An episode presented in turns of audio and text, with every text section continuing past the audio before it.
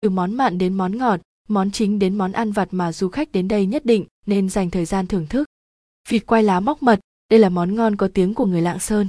Món này đòi hỏi người chế biến phải khéo léo, để thịt vịt không bị tanh lại thơm mùi lá móc mật. Khi ăn chấm với phần nước đọng trong vịt sau khi quay, thêm xì dầu, ớt, ngoài vịt quay, món phở vịt ở đây cũng rất nổi tiếng. Thịt vịt mềm ngọt, nước dùng béo ngậy và vị chua của măng tạo nên sức hấp dẫn khó cưỡng cho ẩm thực xứ lạng. Phở chua so với phở bò chứ danh hà thành phở chua lạng sơn cũng không kém phần cầu kỳ. Một bát phở chua truyền thống của xứ lạng cần đến hơn chục loại nguyên liệu đặc biệt như khoai lang gan lợn dạ dày thịt ba chỉ xá xíu bột trao lạp xưởng chưa kể các loại rau thơm dưa chuột lạc giang. Với nguyên liệu đa dạng như vậy phở chua hội tụ đầy đủ vị cay ngọt man mát lại chua dịu thanh thanh. Khâu nhục món ăn nghe lạ tai này vốn có nguồn gốc từ trung quốc. Khi du nhập vào việt nam khâu nhục được người Tài, nùng ở lạng sơn biến đổi cho phù hợp và nhanh chóng trở thành đặc sản nơi đây. Thịt ba chỉ thớ dày ướp cùng các loại gia vị, tần ô, khi hấp thêm khoai lang, lá tảo soi, khâu nhục ăn kèm xôi, cơm hay bánh mì đều rất ngon.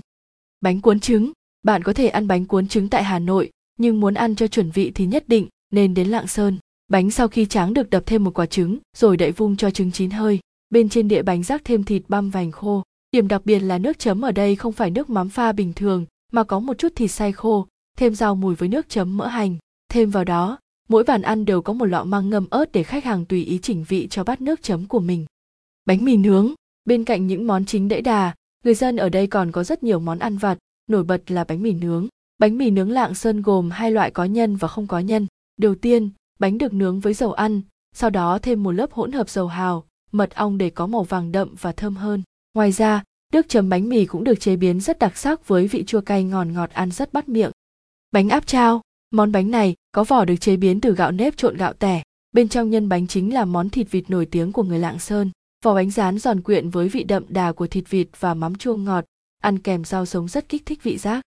Bánh cóng phủ cóng phủ khá giống bánh trượt có vỏ làm bằng bột nếp với phần nhân là đường nâu. Bánh được ăn kèm với nước nấu từ đường hoa mai và gừng thơm nước mũi, trên rắc thêm ít dừa và lạc. Ăn miếng bánh nóng hổi vào những ngày gió lạnh ở nơi vùng cao chắc chắn sẽ mang lại cho bạn những trải nghiệm đáng nhớ theo newsing vn.